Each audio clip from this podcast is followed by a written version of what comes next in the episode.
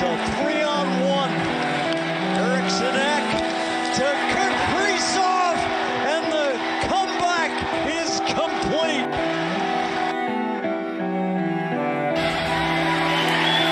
Winnipeg has the Christmas holiday to themselves now. The Bruins have work to do. 5 1 the final.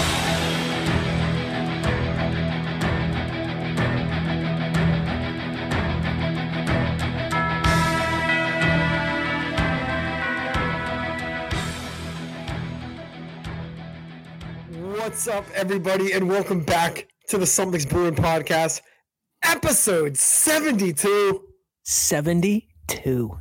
the Frank Vatrano episode. Bring him home. Bring him home, Dude. Donnie. Talk about a guy, former Bruin, obviously. Uh, guy was popping off. At least he was popping off early in the season. Um, Frank Vatrano, right now, I uh, pulling up his stats really quick. He's playing. He's played 33 games. He's got 24 points. He's got 15 goals, dude. He needs nine more goals to tie his uh, career high in a season. To um to to to to to, to, tie his. Today, Junior. Today, Junior to tie his career high in goals. Um, but yeah, episode 72 starting off hot, dude. Um, all, as always, brought to you in uh, production with Primetime Prods. Follow them on Twitter at Primetime Prods. Follow myself on Twitter at underscore Mike Sullivan and follow Nick on Twitter at Nick Melanson.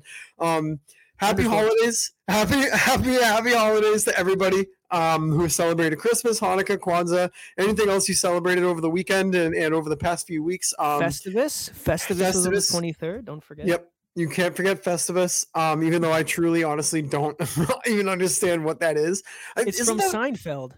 Oh, it's not from The Office. What's from The Office? There was a holiday Um, that Dwight Dwight dressed up as a it's character. like I think it's like a German one, but that's a real. Oh no, it, I think that was an Amish holiday. But the one that Dwight dressed up as in the office is an actual real holiday. Festivus is just a holiday that was invented by uh George Costanza's dad or something in Seinfeld. It's not real, but Seinfeld was such a big show, it's taken on a life of its own, and it's celebrated every December 23rd. And I, it has something to do with like you have you have like a pole in your living room or something like that. I don't know. Somebody who watches Seinfeld more than us can correct us, but I do know that Festivus is on the 23rd. I celebrated it this year. I celebrate it every year. It's my favorite holiday of the year, Festivus.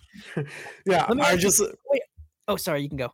no, I was just gonna say I just looked it up. Uh, what Dwight celebrates, and it's Schrute, Pennsylvania Dutch Christmas. Oh, never mind. Then it's not real. I thought it was. um, how what'd you do for Christmas? How was your Christmas? Tell me about everything. What'd you get? Goods, bads, uglies, the food. I want to hear it all. Uh, so obviously I just moved into a new place. I'm now in Needham. So shout out Needham. Um, actually, don't need them. really close to uh, St. Sebastian's prep. So some really good, you know, uh, developing hockey right, you know, next door to me. Um, but Shout this out Barb. Christmas, shout out Barb. Um, but yeah, I mean, this Christmas is pretty easy. Like, wake up, me and my girlfriend did presents in the morning. Then we hopped over to our own family's house. We did Christmas presents there, uh, breakfast, lunch, all that, and then went down to Rhode Island. Rhode Island. Jesus Christ, dude, I'm struggling to talk today but it might be because I'm so frazzled because I dropped my whole pizza on the ground before we started recording. I was uh, Um, the picture you sent me that too. You can just, your your dogs are fully in frame. Your hairy Dude. ass toes. That was the first thing I saw before I saw the broken plate and the pizza all over the ground. I like I, I well, first of all, so the pizza fresh out of the oven. I was so excited to eat it. We were actually set to record about like a h- 45 minutes ago, but delayed from the pizza. Um, it got all over the floor. And, and the plate smashed in half. I currently have the plate and the pizza piled up on a table right next to me. Um, still eating it, but um, yeah, I sat down to record and I put I put my hand on this beautiful set of pajama pants that I got from my mother though. So shout out to my mom. First time I'm wearing them, I spilled pizza sauce all over them. I, I put my hand down on my legs and it's just like, oh, marinara sauce everywhere. It's just, all over my pants. So, um, yeah. So so so started off hot. That's probably why my mind is all frazzled. But I mean, um, I got this hat that I'm wearing right now, the uh, Boston street hockey hat for my girlfriend. Shout out to Tess. Um, great present. Um, other than that, a, a lot of stuff in the apartment. Got a TV from Tessa's dad. Shout out to Chris. Um, got a vacuum. Shout out to Donna. She got a toaster. Again, shout out to my mom. Um, but yeah, I mean, a lot of a lot of presents this year were really just kind of things for the the apartment. Uh, help us get settled in a little bit more. Um, and and uh, now I'm going to be asking for a new pizza plate too because this one's in, this one's going in the trash.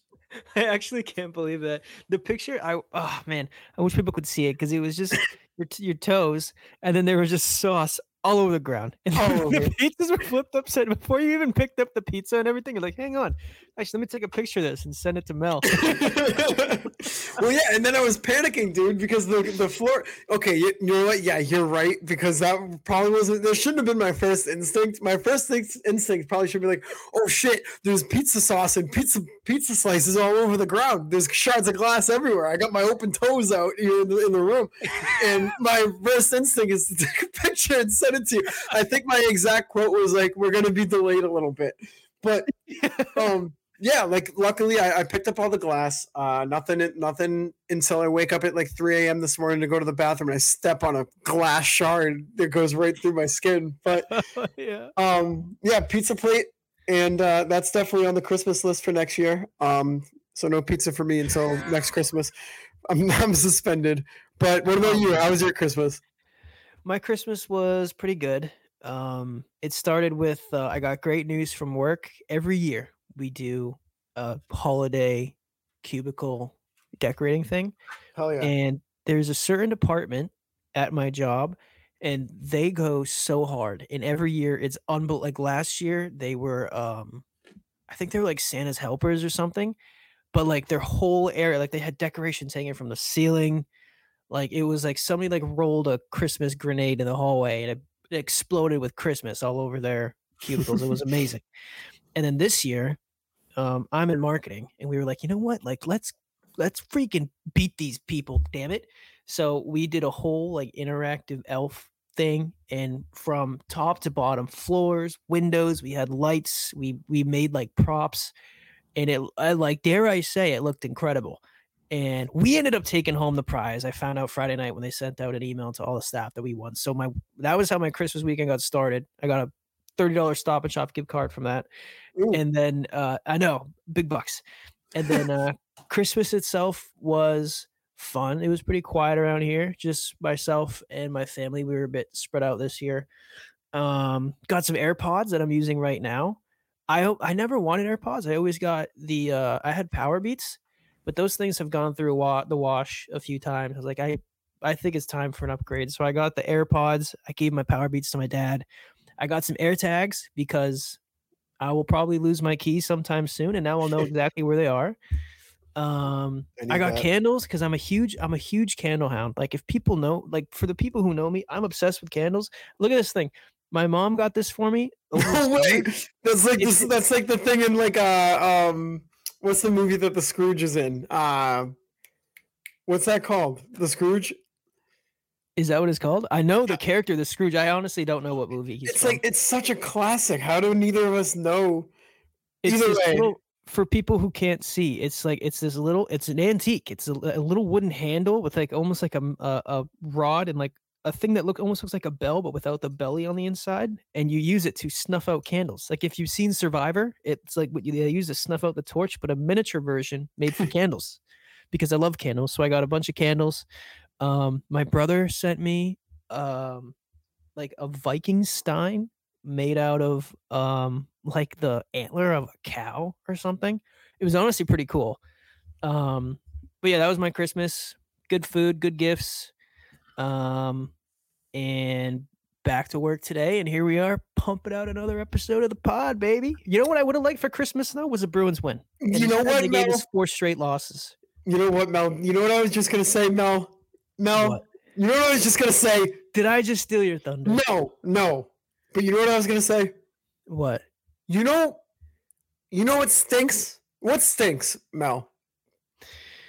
For Moldy example, cheese, feet, spoiled milk, um your hockey bag. pizza sauce on the floor. That Um, stinks, dude. eh, Farts. farts, farts really stink. but you know what? Those things that we just listed off don't stink as much as the Bruins have stunk in the past two, three weeks. Oh my God, Christmas break could not have come at a better time. The Bruins are on a four game losing streak. Granted, with that four game losing streak, um, the team managed to salvage two points out of those four losses, a couple overtime losses, but I think it all culminated in that Winnipeg Jets game where they looked like they were just so out of sync. They had no rhythm whatsoever. They they went into Winnipeg as if they expected to lose. Like they, it's like they didn't even know they had a hockey game to play that night. They were awful, awful. Like the offense is non-existent. The defense is consistently coughing up the puck they don't know how to complete a pass. They don't know how to catch a pass. And when they make a pass, it's not even on the tape. It's not even close. The only tape that it hits is the opponent's stick going the opposite way for a two on one goal against one of our godly goalies. Because without these two guys, dude, I swear that Winnipeg game could have been 10 to 1, 11 to 1, 12 to 1. It was bad. Yeah, it's been real ugly and uh like this is the first time we've seen the Bruins look like this and like holy shit almost 2 years like yeah. the last I was just looking the last first of all they can't win when it goes past regulation no I don't know what it is they won in a shootout against the Islanders but in their last 8 games they're 2 3 and 3 like that is not come on like that's not the bruins we've been watching this year no. and to your point like it's not like one thing isn't working like they they all they all suck they all suck.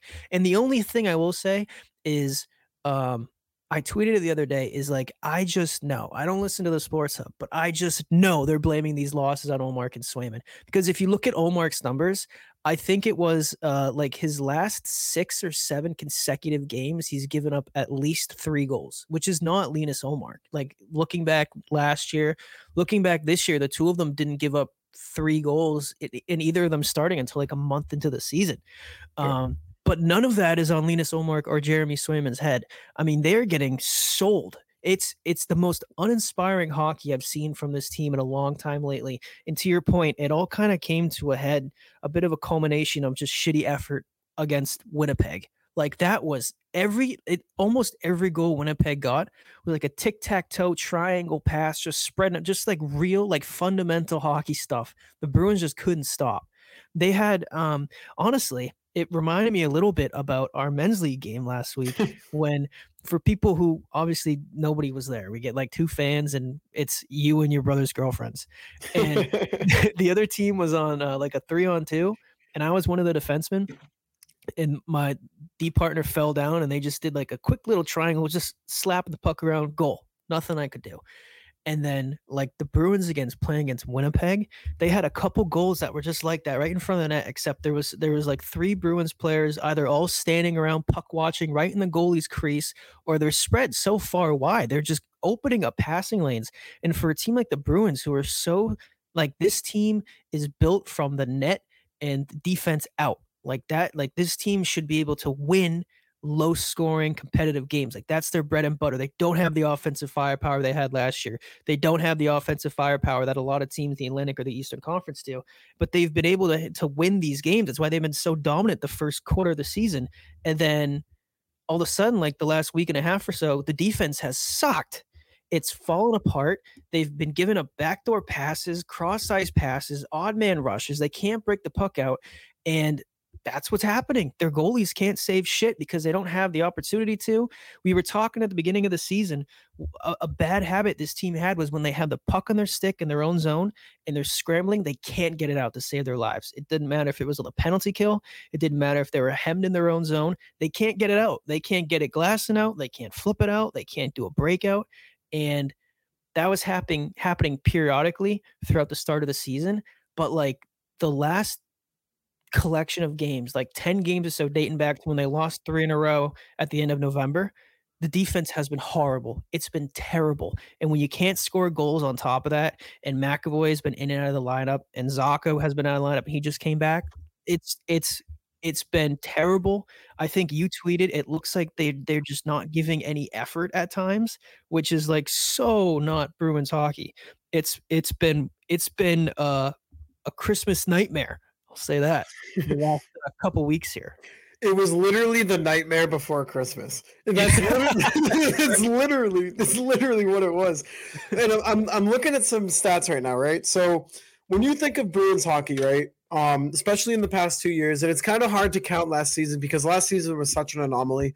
Um, obviously you had guys like Bergeron and Krejci kind of leading the ship, but regardless, when you think of Bruins hockey, you think, you know, maybe a little bit better than average offense, but stout defense, right? And good goaltending. Like that is Bruins hockey. You win from the back out. That's how it's always been. That's been the culture here forever.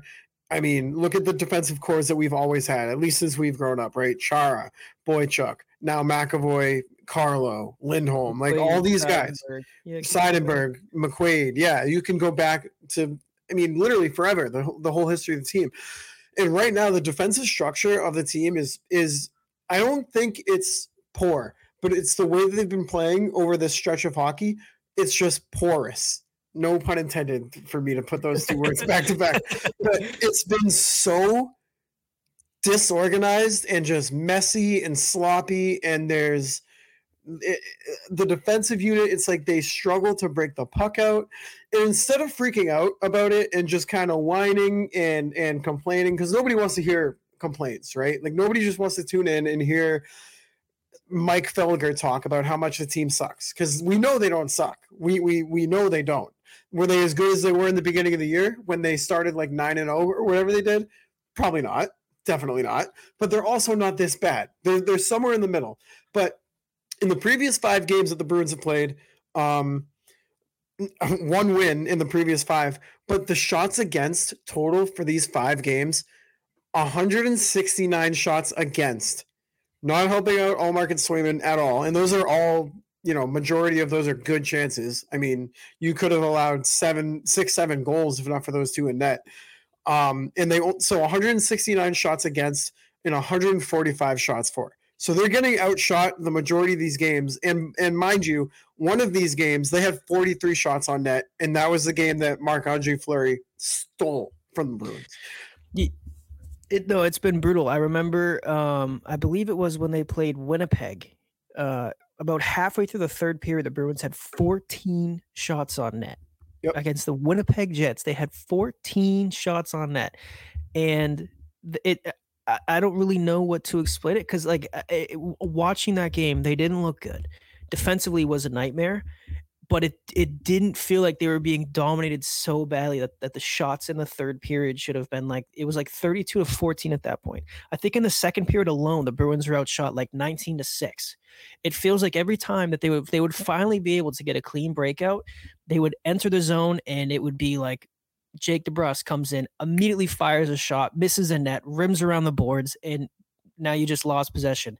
And it's felt like they've had trouble maintaining possession in the offensive zone. They've even had trouble just getting it into the zone. Yep. I think it was against the Wild when they were on the power play. There was like 40 seconds left in the power play. They tried about three or four different times to get the puck over the blue line, and it was like the Great Wall of China. They could not get it past the Wild to say there's if it's that hard, dump it in and chase Statement. You got another guy on the ice than they do, and it it's it's frustrating and like defensively like they've all sucked like it, uh, like McAvoy has been hurt. He finally came back in his first game back. I know some people live and die by those scorecards. I don't know what his Twitter name is. Tweets out. Some people take him with a grain of salt. For what it's worth, McAvoy's first game back from injury, him and uh, Lindholm were two of the three worst rated Bruins in that game. I think McAvoy might have been dead last. He was mm-hmm. terrible that game, and yep. he was coming back from an injury, so that's understandable. But um, McAvoy didn't play well. Grizzly came back from his injury, immediately got hurt again. Haven't seen him since.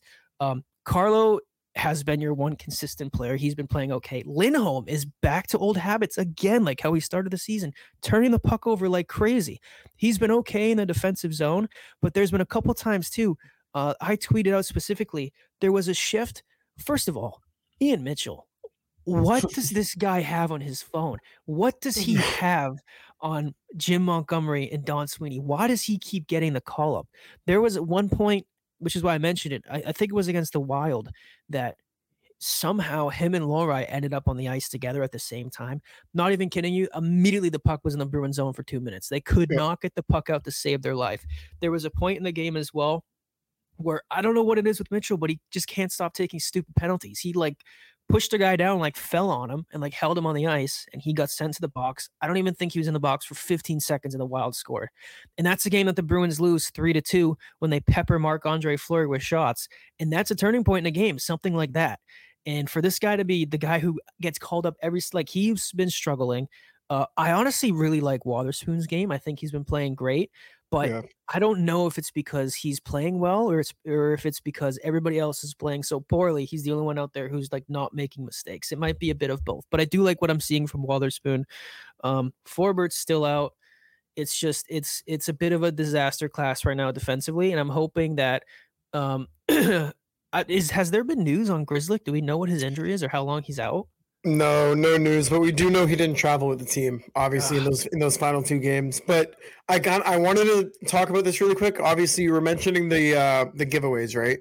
Yeah. And I have a list right here of the top five players on the team in giveaways. Can you can you take a guess at the top five? We won't even for for for to make it a little easier. We won't do like a particular order unless you want to. No, let's do a particular order. I All feel right. like I feel like number one is probably pasta. Boom. He has 34 giveaways, 20 takeaways. Number two, I'm gonna say is Hampus Lindholm. Hampus Lindholm is number three. Hampus okay. Lindholm has 20 giveaways and eight takeaways. As a defenseman, gonna, that's that's tough. Those are tough yeah. numbers. I'm gonna say um um is McAvoy in the top three? Is he number two? McAvoy is number four. McAvoy has 20 giveaways, so tied with Lindholm, and he actually only has five takeaways. Let me ask this. You asked for the top five. I gave you pasta. Are the other four all defensemen? Um, no, you got all the defensemen. One is a center and one is a wing. And this might surprise you, to be honest with you. I'm gonna say Poitras. Matt Poitras is number six. 13 giveaways, but he has 18 takeaways. Zacha. Pavel is number seven. Zacha has 13, oh. 13 takeaways, 11 giveaways. So is it Coyle? Is Coyle number two? Charlie Coyle is number five. Charlie Coyle has 15 giveaways and 16 takeaways. And the wingers number two is it Brad Marchand? Number two is Brad Marchand. He has 30 giveaways and 17 takeaways. So it's what Pasta, Marchand, uh, Lindholm, uh, Coyle, and Mac or McAvoy then Coyle. Yes. Wow. I yep. dude, I have a terrible memory. I can't believe I just remembered all those names. But that's not good. No. That's not good to have those guys. I mean, I pasta is expected. And um I you know, the, the way that Marchand plays too is expected as well. He's also yeah. producing a lot defensively and getting a lot of takeovers on his own end. But having McAvoy and Hampus Lindholm, your top two defensemen with that many turnovers, I feel like is a bit concerning. And not only that, but as a defenseman too, you I mean, the whole point is to play defense. You should be, you know, and this might sound stupid the way I'm wording it, but you should have more takeaways than you do giveaways. Like that's kind of the root of the position. And especially too, because like um like uh, McAvoy, the style that Charlie McAvoy plays, I'm not surprised to see that he has that many turnovers. But what comes with a lot of those turnovers, I mean, he's you know, he always has the puck on his stick. He's carrying the puck through the neutral zone. He's quarterbacking your power play. I get it. Yep. But Hampus Lindholm, it feels like it feels like I can almost remember every single turnover he's ever had because I, am always screaming at my TV because it's like he's fumbling a puck or he's just throwing the puck around the boards. And you know, like I like he makes a lot of good plays too. I'm not just like hating on Hampus Lindholm, but the level of play from last year has dropped off dro- dropped off dramatically. And like this is your second best defenseman. This is a guy who was getting Norris votes last year. And like this year, it's just like I, I didn't think I would be holding my breath when Hampus Lindholm is trying to quarterback a breakout.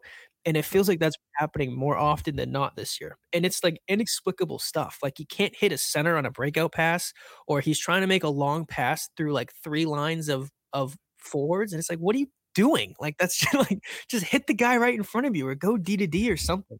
Yeah. And frustrating. Yeah, it's like it's just you can tell First of all, I want to say the break could not have come at a better time. This team needs a time away from from from the ice, from gameplay, from practice. Just give them a couple of mental days to just reset, come back, and just play simple hockey. That's all they got to do, right? It's just play simple hockey. You don't have to think too much. You don't have to try to force all these plays. Just carry the puck into the zone, set up, and play some tic tac toe. Just pass the puck and and just play easy, simple hockey.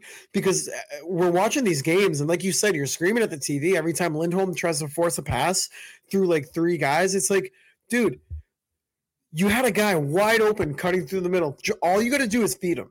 Instead, he tries to go through three guys, make the fancy play, and send the guy on a quick rush. Like you don't have to do that.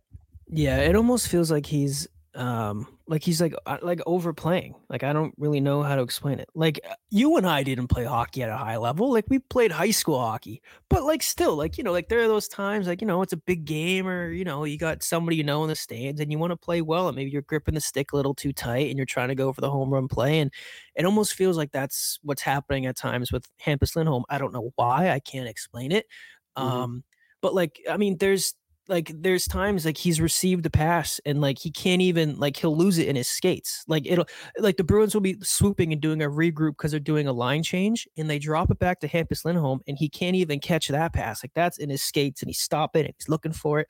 And um I don't really know what to call it. I mean, I don't think he's nervous, but it's just it's the last year he uh, he was so confident and he was so calm with the puck. Like a guy that size moving the puck like that, breaking the puck out on your power play. He was huge when McAvoy was out for the first five weeks of the season last year. And like I, I don't want to get it twisted. He hasn't been a bad defenseman this year at all. He's still he's still been he's been good defensively. It's just the offensive production has dropped off dramatically. And um, if you more times than not, uh, the Bruins defensive pairing that's getting trapped in their own zone is his line. And if it wasn't for Brandon Carlo being his defensive partner, I would wonder if those turnover stats you just read from Carlo would be even worse. And I know that uh, not from Carlo, sorry, from Lindholm would be even worse. And I know that, you know, there are a lot of people who say that plus minus isn't a defensive stat.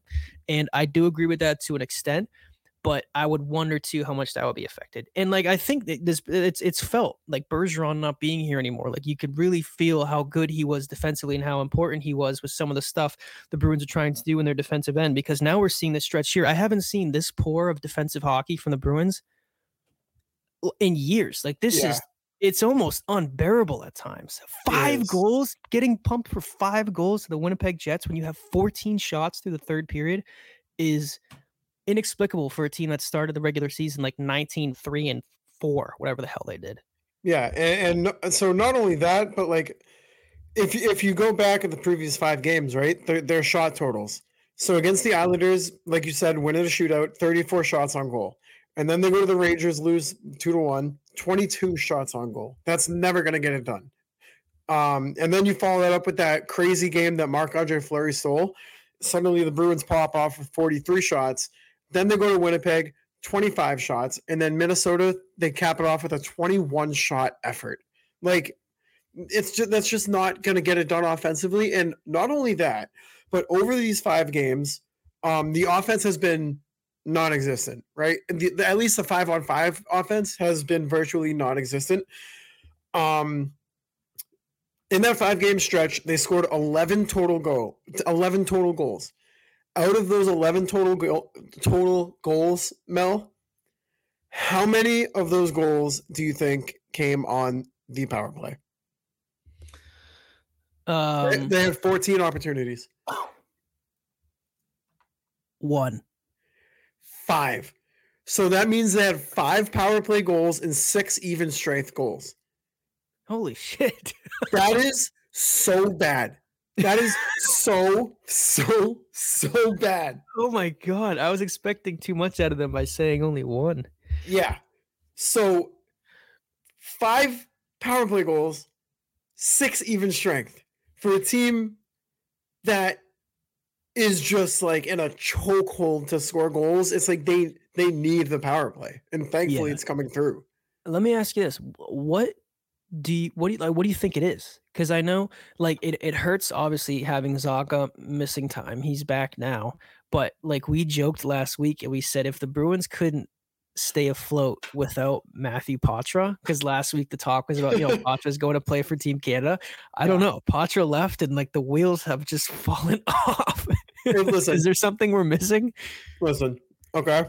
If you're dependent, like if your offense is dependent on a 19 year old rookie, yeah, behind the wheel to drive your offense, which it's not. We can we both know that it's not, but um, you're right. The numbers have definitely taken a dip since he left, but that's like that's like throwing your son who's like seven the, the the keys to the truck and you hop in the passenger seat and you're like all right kid get us home like let me let me ask you this question i remember um, when the bruins lost three straight at the end of november they lost five to two to detroit seven four when they got pumped by the rangers rangers destroyed them and Yep. then they lost five to two to columbus we were saying then because they were playing san jose in boston on the thursday night oh, we said that is the game. If the I said we were both saying we weren't concerned, but if the Bruins lost that game to San Jose, sirens were going to sound.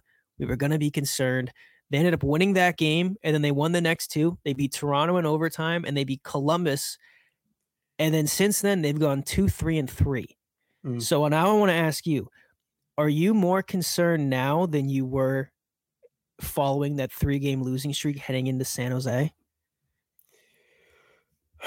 Yeah, because this is it's because it's becoming a trend. That's why. When it's not that the losses are becoming a trend, it's the way that they're losing and it's things that are being repeated that that are becoming trends within the team's play. Like giving up leads in the final like 2 minutes. That's happened way too many times for it to be a coincidence like it's it's a thing. It's whether it's mental, whether it's I don't know, some some you know, however they're trying to close out games. I don't know what it is, but it's a thing. Like it's definitely a trend. It's not good.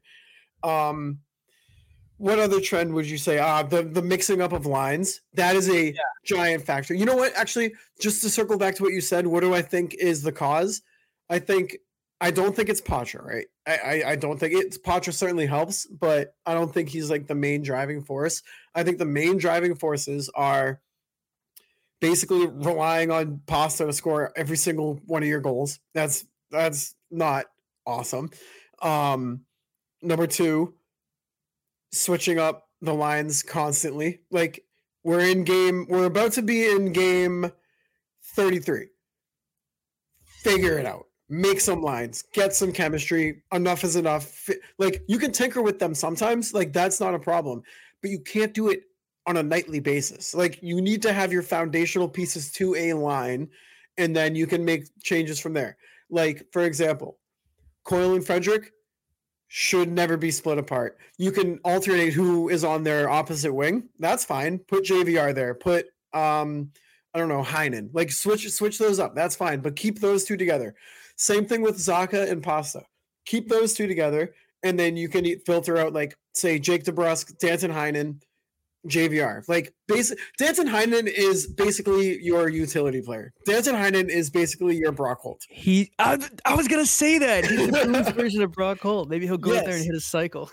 But and that would be so that would be so nice. What would a cycle be in hockey? Like a like a like a, a Gordie Howe hat trick, basically. no, because Gordie Howe, had, like Brock Holt, was the only player in MLB history to hit a cycle in the playoffs. Like that's Yeah. how rare it was. So maybe a a a, a, natural hat trick with a fight and an assist, maybe. That would be that. You know what? That's actually that's got to be it.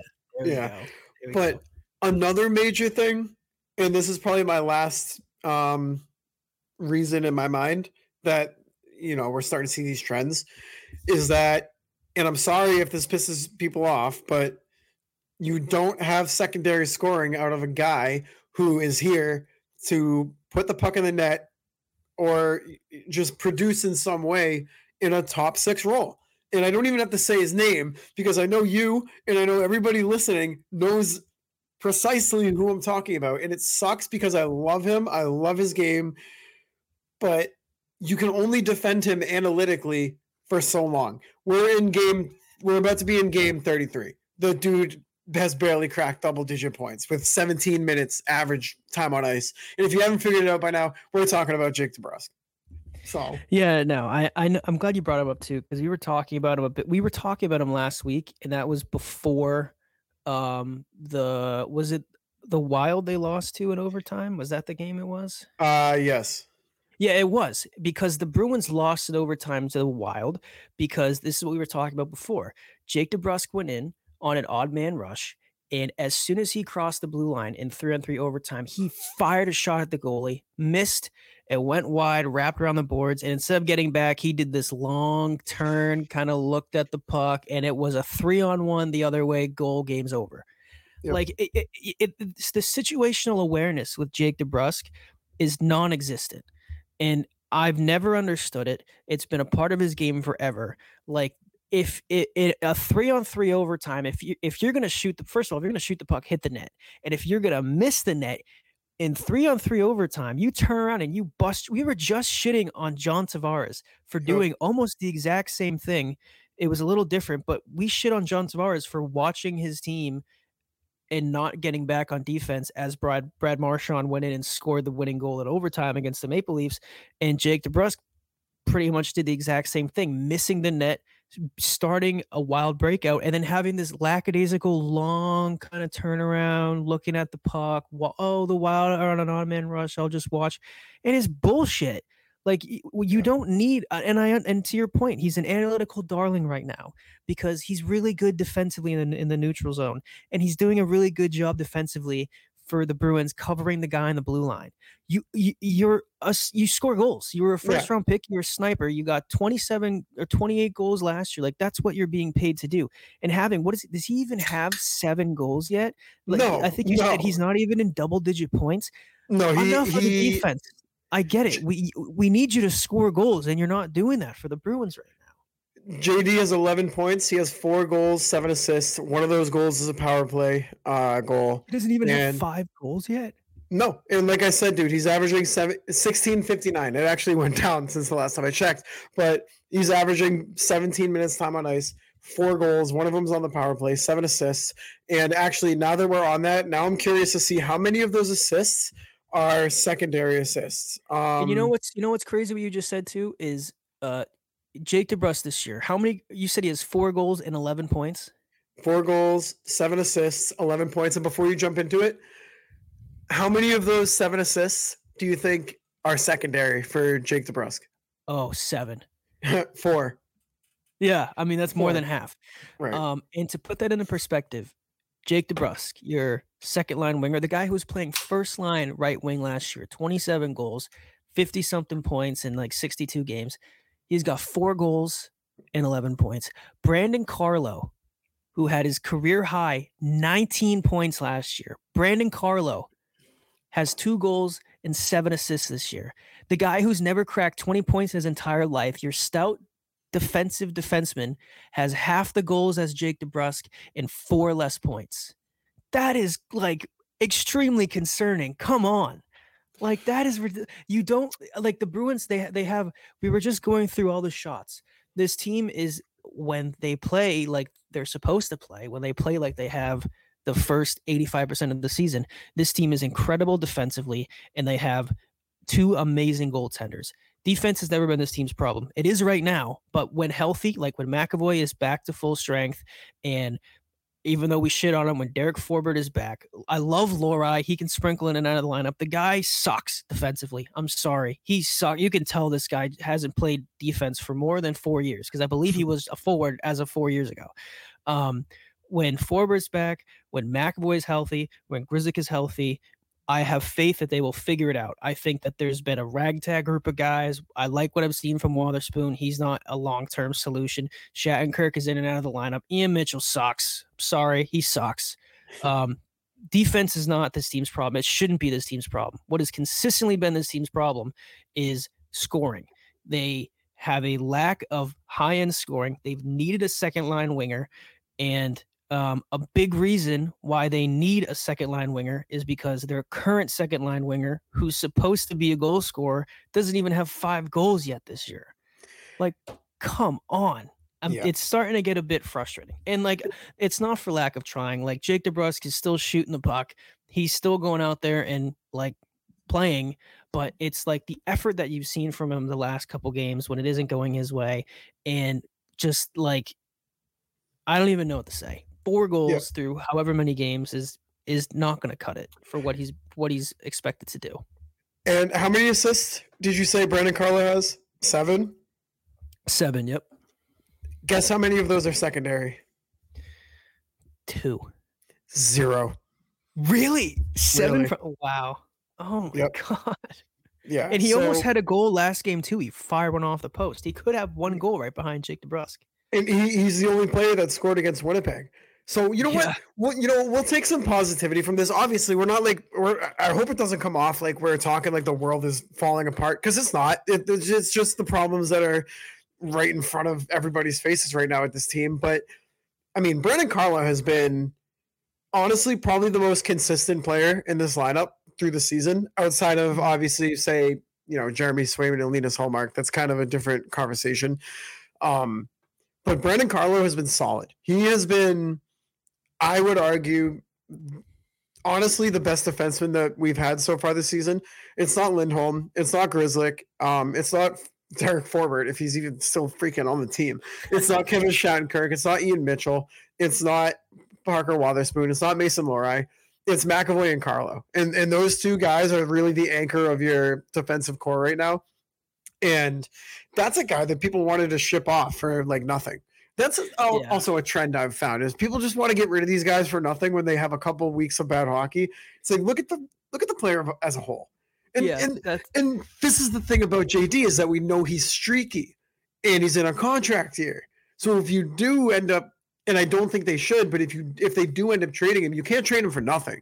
But what but what is his value? Like what do other teams GMs even see his value right now? Yeah, that's what I was curious too, because the one thing that the guy does, like, I like I don't know, like I feel like like players, I feel like have certain archetypes, right? Bergeron was your two way forward, and I always use him as the as the example because everybody knows what you're gonna get with Bergeron.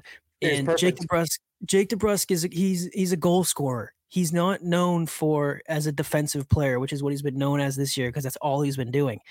And if you have a goal scorer, a 26, he might be 27 now, year old goal scorer who's been a proven scorer in the past, who suddenly is on a contract year and isn't scoring goals, I have no idea what his value is. I know if if the Bruins want to re-sign him, I we mentioned this last week, his price tag is going down every single game. It seems like, but um, no, that's a serious concern for this team. Is Jake DeBrusk not being able to score goals? but Yeah. back back to Brandon Carlo, he's been unbelievable this year. His his defensive game is so incredible, and that's always been the strongest part of his game is his uh, defensive ability. But what you're seeing this year is an offensive side of Brandon Carlo I didn't know he had. And like we just said, his career high in points, uh, if I'm not mistaken, was 19 points last year. He already has 11 points this year, so he's he's on pace to shatter that number. He's got two goals. Um, he almost had a third the other night, but he's jumping up in the offensive play. He's more confident with the puck, carrying it through the neutral zone. Um, it's a version of Brandon Carlo I wasn't sure that we were ever going to see, and the defensive game is there. The defensive game has always been there, but offensively, like some some some players never, some defensemen never unlock the offensive part of their games, and that's fine. Brendan Carlo was never that guy because he was so good defensively. But what you've seen from him this year, uh, I love the guy, and f- I know that his name has been linked to not Bruins trade rumors, but Bruins fan trade rumors for years.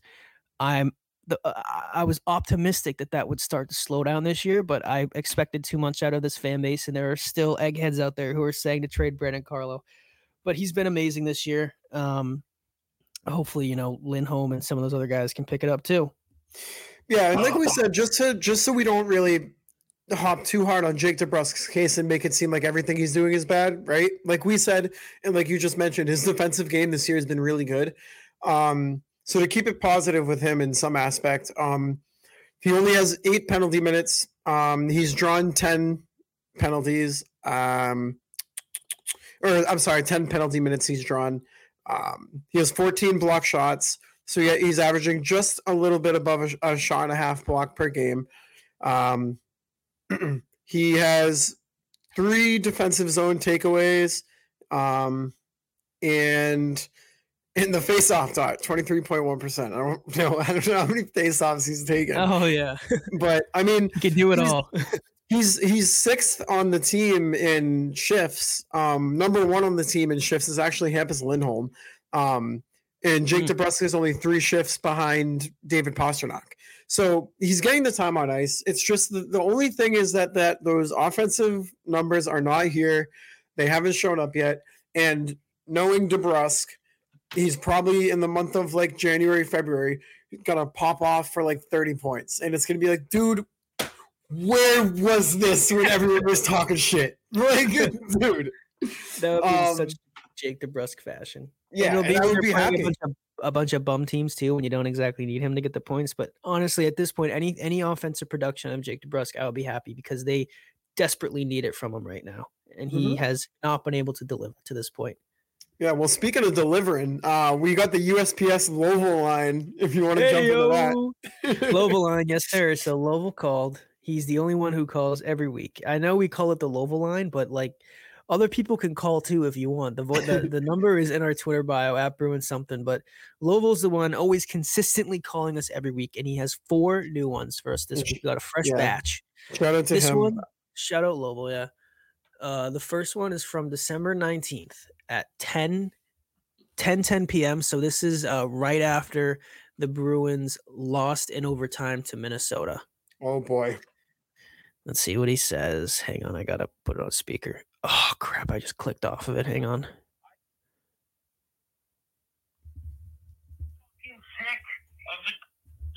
I am fucking sick of the goddamn negative tweets whenever we lose a game. Lost in overtime. All right. For fuck's sake. We're supposed to support the Bruins. We're fucking Bruins fans. I see your guys' fucking avies, your fucking Twitter handles. Oh, Bruins this, Bruins that. Fuck off. listen, he's actually he's Wait. right. Oh, is fan. When we lose the goddamn game, it's not fucking the end of the world. Fuck you guys and get fucking behind the boys whenever we lose the game. We'll be back at next game. Fuck you, Twitter. I hate you. yeah, Twitter can be a cesspool, especially after losses. Um, but he he actually he messaged um on Twitter and he mentioned that uh let, us see here. He said ba, ba, ba. it was something along the lines of just know I'm not the same person that sent in those voicemails. I'm different now. I've settled down. I've changed. so Well, he also sent that in, uh, you know, and then three days later, the Bruins got just one of the worst games of the season. They lost five to one to Winnipeg, and then followed up with a three to two loss to Minnesota. Yeah, but he's right. I mean, there's no. I mean, the team is still in first place. Like we said, like there's just weaknesses that are. Whoops. There's just weaknesses. Whoops. There's just weaknesses that are. I just threw everything off my desk. Um, there's just things that you know, weaknesses that are rearing their ugly head right now, and um, a lot of people, yeah, they. There's a difference between like pointing out the weaknesses and um calling them out you know than than compared to people who are just like this team is awful like this team sucks like it's not that Yeah, no, and I'm glad Lovell brought that up because that is my like, oh, like th- that pisses me off to no end. I am totally on Lovell's on Lovell's side here. Um, I don't see it as much with. I, there's one Twitter user um it specifically that I'm thinking of. I'm not going to say who, but um like is especially with with no, I'll tell you after. But um especially like Patriots fans I noticed are terrible. And this year's been different because the team is so bad you can almost laugh at it. But like you can relate it to the to Bruins fans because like eh, the Bruins uh, they have the fourth best record in the league. It's a it's a good team. And then when they start losing, this team sucks. They can't do anything right. Trade this person, trade that person, fire Jim Montgomery, and they're being serious. And like those are the fans when it's when it's almost like you like those the fans who want the Bruins to lose because like they've been so bad. Screw this. They don't deserve another win. I want to see the wheels fall off. And they uh, they just outright root for them to lose. And it's like you call yourself a Bruins fan and you're Yeah. rooting against your own team. And that's when I this certain person would do that all the time with the Patriots because you know they want a different philosophy. They want the team to go in a different direction, so they want the team to lose. This year, I want the team to lose because I want the high draft pick. But that's Patriots talk. But for Yeah. Bruins, I, I know exactly what Lovell is saying because there's there's a bunch of people who just get so frustrated with the Bruins and this team looks so bad. Screw it. I want them to lose because I, you know, that's what this team deserves or whatever. And like it's okay to your point, and I totally agree with you to be critical of your of your players, to critique their play. As a fan, I think that's what makes the Boston Bruins so awesome is that like we we are part of like one of the most passionate fan bases in the NHL. And it's not just that we're like we're rabid fans about our team. Like we're really knowledgeable fans too. Like you can go on Twitter and and have a a, a really good Bruins conversation with about 90% of the Bruins fans. I won't I won't give everybody that that access, but um no, like it's an extremely knowledgeable fan base, and that's why like it gets so frustrating when they're like the people who fall into that ten percent who are just like Carlos sucks, trade Carlo, you know, let's Pastra's not going to want to resign, get him out of here now, and like they just say all this stupid shit because like the, the Bruins lost four in a row, tough shit. Like I don't know, Yeah. it it gets it gets really annoying. Like I feel like you can't be a fan of your team and then like act like that when shit hits the fan. Like you're a, you're a fan or you're not. Right, and it's like uh, the one that stuck out to me the most, and when I when I had to get off Twitter for a little bit because people were being serious, was the certain there were certain people saying that the team should fire Jim Montgomery because he doesn't know how to set a lineup. Like, timeout. Jim Montgomery just led the team to the best season of all time, not in franchise history, but in league history. Um, he's taken this team of players who are are, are arguably unproven in in their roles. For for instance, Pavel Zacha, top six C. Um, he's thriving. He's doing good. Matt Poitras, 19 year old rookie, not expected to make the team. Jim Montgomery is helping lead him into his new role and be a um, you, you know big time contributor into the lineup. Um, Mason Lohrei, utilizing him in the back end. Um, kind of revolutionizing the goalie position with with Montgomery and goalie coach Bob by having a 1A 1B system. There's things that Jim Montgomery does that makes him an unbelievable coach and it makes him so valuable to this this this organization, this franchise, this team where a, a little measly five six game stretch where they're playing sub 500 hockey while they're still leading the division and like you said top 5 in the league in the standings you want to fire that guy? Like let's take a break. Let's let's take a breath. Think about what you're saying right now.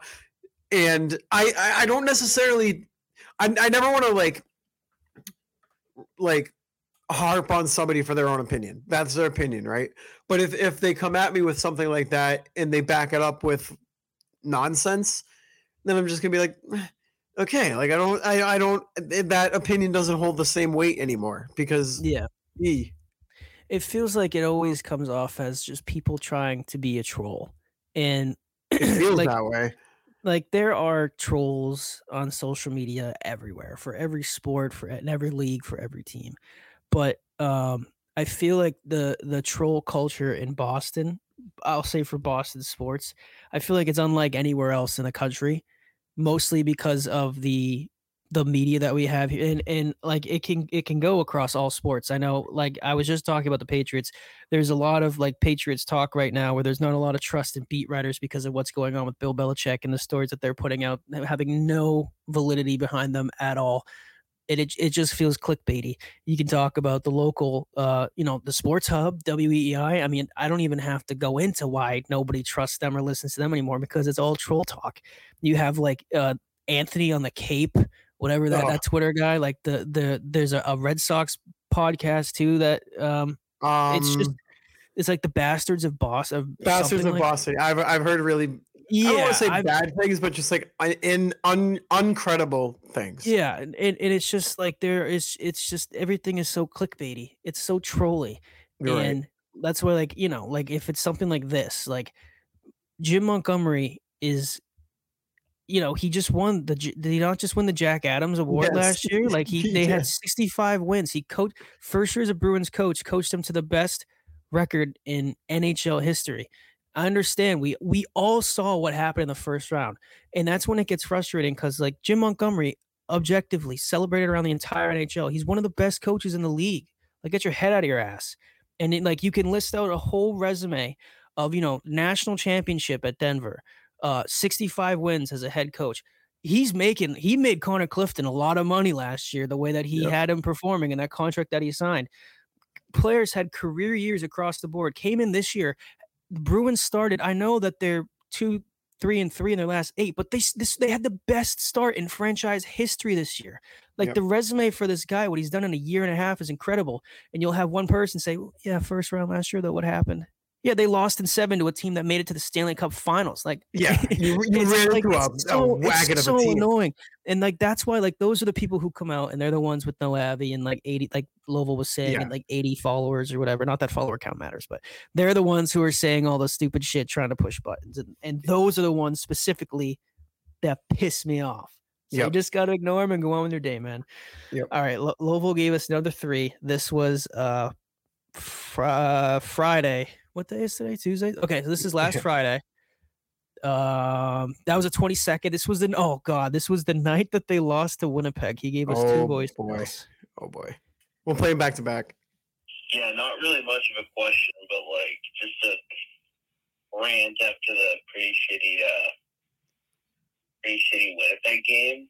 Uh, everyone on Twitter and everything, like, you guys even like the Bruins, or you just like complaining about the Bruins? Like, Jesus, just negativity, negativity, negativity. Yeah, we're, you know, not playing that great. It's also December. We're in first place in the Atlantic. We'll have more games to go. No respect for the vets in the locker room that have been there for a while. Like, come on, he's gonna shit their asses out. Like, no, jeez, boys. Like, come on. Yeah, no, I agree with you wholeheartedly. There's been a whole lot of negativity, and it's and you know, and it feels like when the Bruins lose, like people just start fighting. it's like you know when the when the Red Sox win, kids eat free. When the Red Sox suck, there's kids starving all throughout Massachusetts, like the around. And Yeah. when the Bruins lose, everybody just starts fighting on Yeah. social media, on you know media, on TV and stuff. Bruins are the heartbeat of the city, and um, it's not that just that they they've been losing; it's how they've been losing. They've looked absolutely terrible, Yeah, and the negativity surrounding this team, like Global just mentioned, is um, I, I I haven't seen it this high in a year and a half because there's because at least when they lost to Florida last year, it was like instant. It- uh, they were up three to one. They made it to game seven, and nobody thought they were going to lose. And then they did lose, and it was like such a state of shock. Every it was like it was like a grieving session. Like everybody came together and sang "Kumbaya" because we didn't know what was going to happen.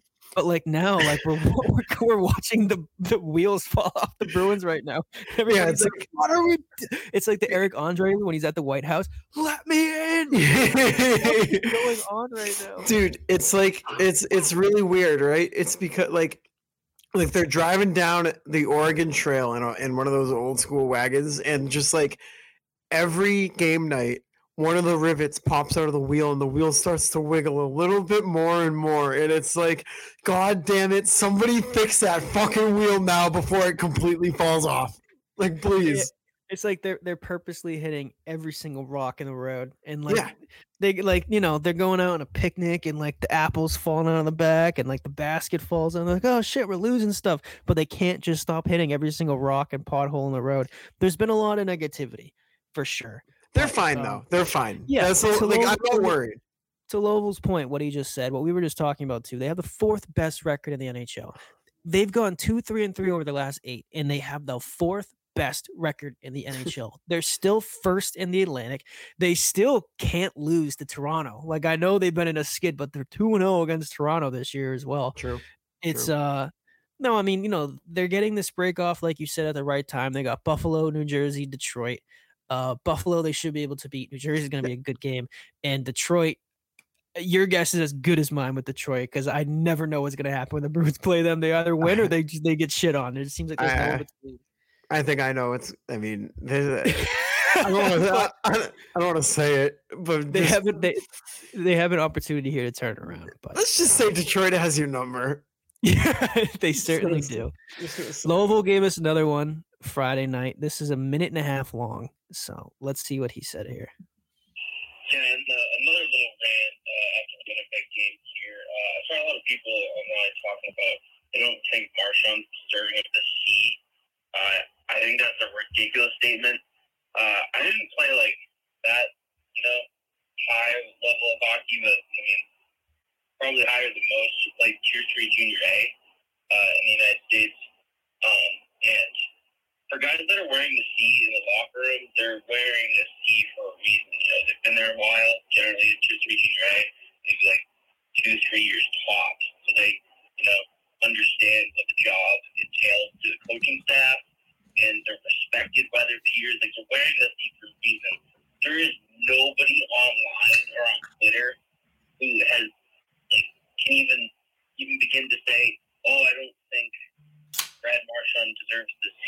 Like that, that's not even like up for debate for you guys or fans or anybody. That's all up to like what's going on internally in the locker room. For people to say, "Oh, Brad doesn't deserve the C," that baffles me. I guarantee you, every single guy in that locker room, hundred and ten percent will say, "Yeah, Brad deserves the C." Like, it pisses me off online. Uh, yeah, I could not agree more. Um, I'm gonna be honest. I don't think I, I personally I haven't seen anybody say that Brad Marchand does not deserve to see, but I am I would not be surprised at all if there were people trying to actually form an argument about Brad Marchand deserving not deserving to see. When we were talking before the season started, we were trying to decide who would be the captain of the team. There were two names and two names only. It was him and it was McAvoy. And whatever player they picked would be an absolute shoe in. And I wanted McAvoy to be the captain, but when they it watching Brad Marchand with the C on his sweater and the leadership he has, they absolutely made the right choice. There is nobody else I would want as captain of this team. Brad Marchand embodies everything it means to be a captain of the Bruins, and uh, I think it just comes back to maybe trolls not knowing what they're talking about when they want to take the C off his sweater. I will say one thing. I think you're right. I think Louisville's right. Um, this is Marchand C. Like he's been here. He's the longest tenured Bruin. He learned so many things under Bergeron, and I wouldn't necessarily say McAvoy's was ready to jump into that role just yet. You could argue maybe. I mean, he. You, you could honestly, you could argue a guy like Brandon Carlo. He's the Bruins player rep for the team. Um, obviously he's a, he's a strong, reliable guy back on the back end for them. Um, and and just by you know, kind of reading into like the body language and things I see and how the guys kind of look up to him on the ice, it seems like he's just kind of a natural leader, which is why he wears an A. Um, obviously, they don't just give out the A's to, to anybody. Um, a guy like Charlie Coyle as well, Charlie McAvoy. Uh, there's there's a handful of guys you could pick from, but yeah, M- Marchand 100. percent Like this is his year to captain this team. He's been here forever. Um, like I said, he learned under Bergeron. The only thing that I will say, and I do honestly agree with because of a couple of reasons. I think that there's moments or stretches of time where the C is weighing on him a little bit, where you see him not playing his style of game. You know, maybe he's being a little too cautious. He's not playing on the edge as much as he would be normally if he wasn't wearing the C, which obviously I think plays into his favor when he does. It just makes him play the game, you know, the way he was meant to play it. Um and I think it's it, it kind of alludes back to when um there was that infamous picture of, of um Marchand and Bergeron in the team, you know, the the Equipment the, room. the equipment room, thank you. When they were in the equipment room and they were just talking and immediately after that game or I'm sorry, immediately after that conversation that he had with Bergeron, he goes out there and scores a hat trick, and he goes out there and he scores the the the next five goals, no exaggeration for the team. So there's, I, I do think there's a little bit of something to that. I don't think it's a major thing. I think it's just something that he's kind of learning how to, you know, integrate into his game, into his character, into the into the play style of his, and he has to learn how to maybe balance it a little bit, where he's not sacrificing parts of his game just because he's wearing the C on his jersey. Yeah. No, I totally understand that. And I could definitely see that too. But uh, part of me also feels like that's what makes him such a good pick to be the captain as well for people who think that he doesn't deserve to be captain because um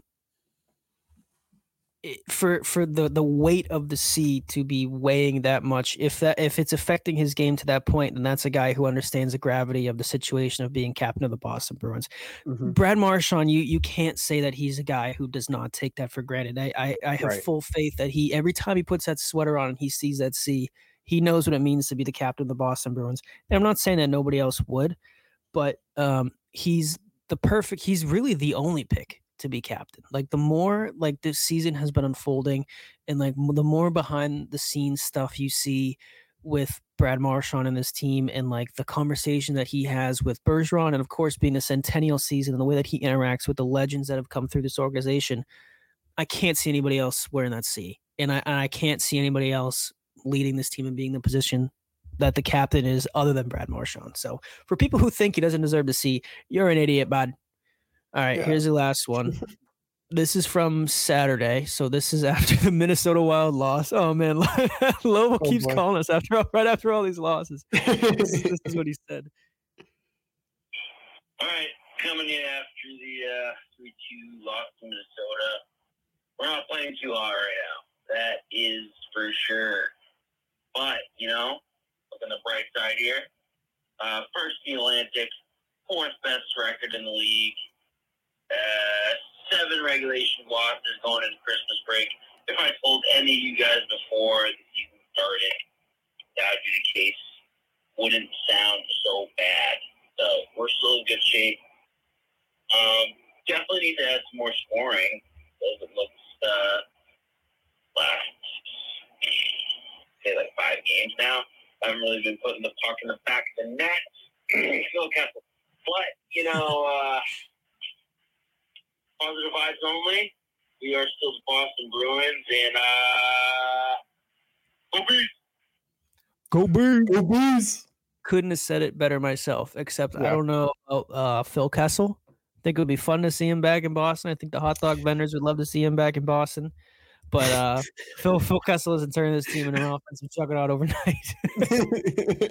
um, yeah, Kessel's name's been thrown out there a little bit. I don't, I don't know. Him and I, and Lil- actually, Louisville and I were talking about that a little bit, and he's all in.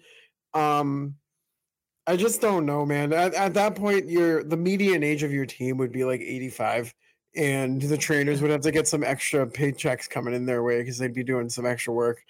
Um, hey, the guy does know how to win, though. the guy knows how to win, and it would be kind of poetic for him to end his career in Boston. Um, but I don't know if that okay. You know what? That might be like your last ditch effort at getting. like we're trying everything. People are going up and down the lines.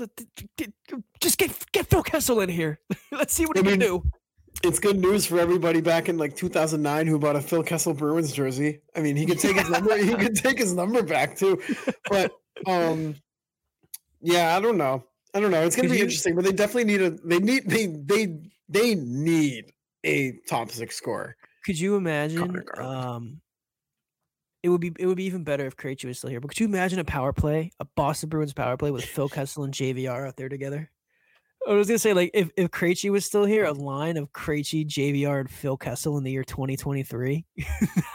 we're really- living in a dude. We're living in a time warp. If that if we're in a happens, simulation, nothing feels real. no, it doesn't, dude. Eh, Sidetrack. When was the last time you think Massachusetts had a white Christmas? The the a white Christmas means an inch or more of snow on the ground Christmas morning. I'm gonna say year? 2005. I don't remember the last White Christmas. 2009.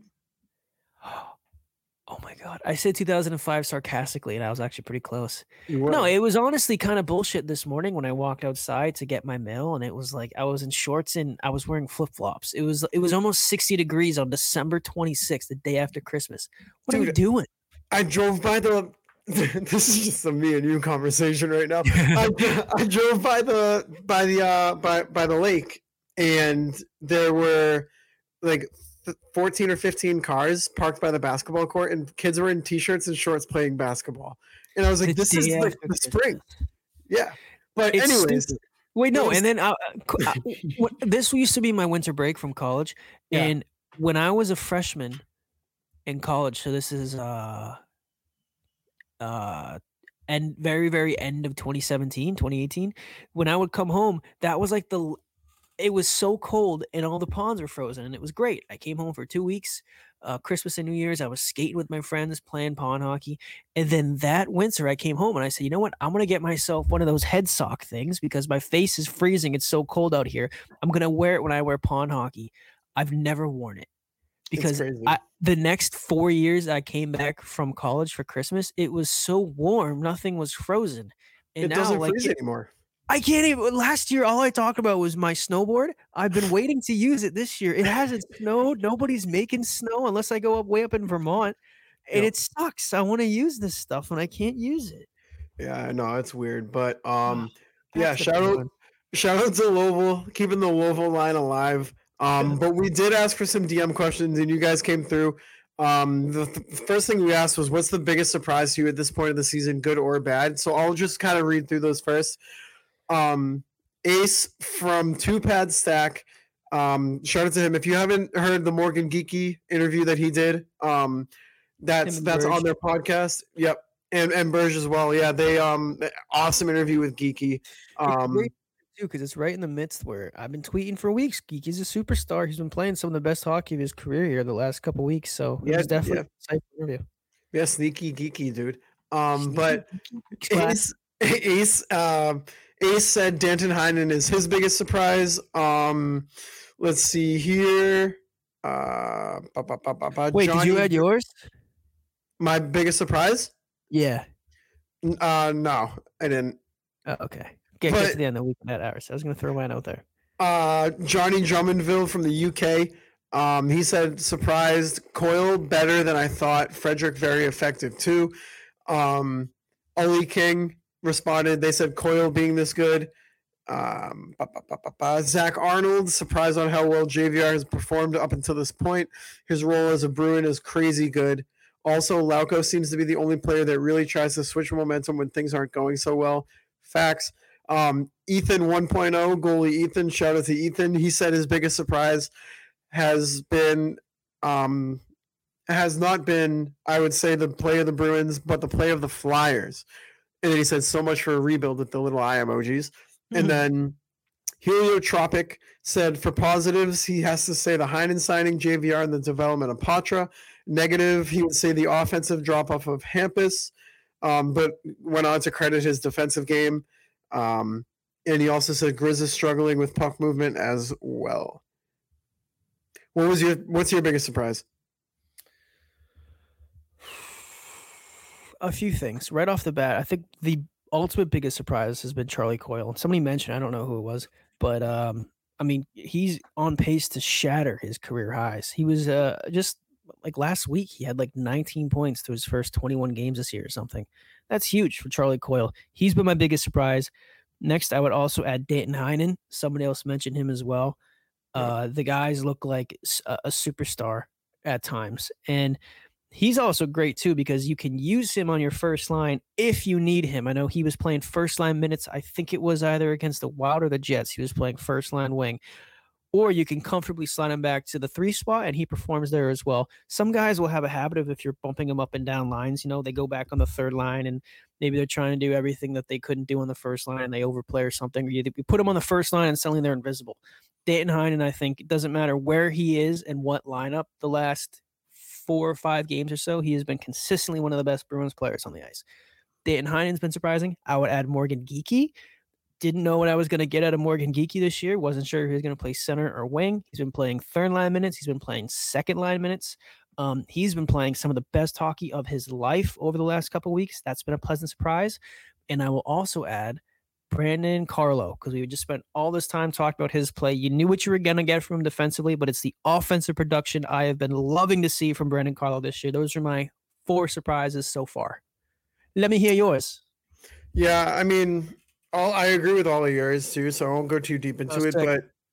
But, um, but Matthew Poitras obviously making the team from camp. That's a that was the biggest surprise. I don't think anybody saw that. It helped solve the center issues that this team was going to have heading into the season. Um, he fit into that role so well, so early, and so easily too. Obviously, producing offensively like a madman in the beginning as well.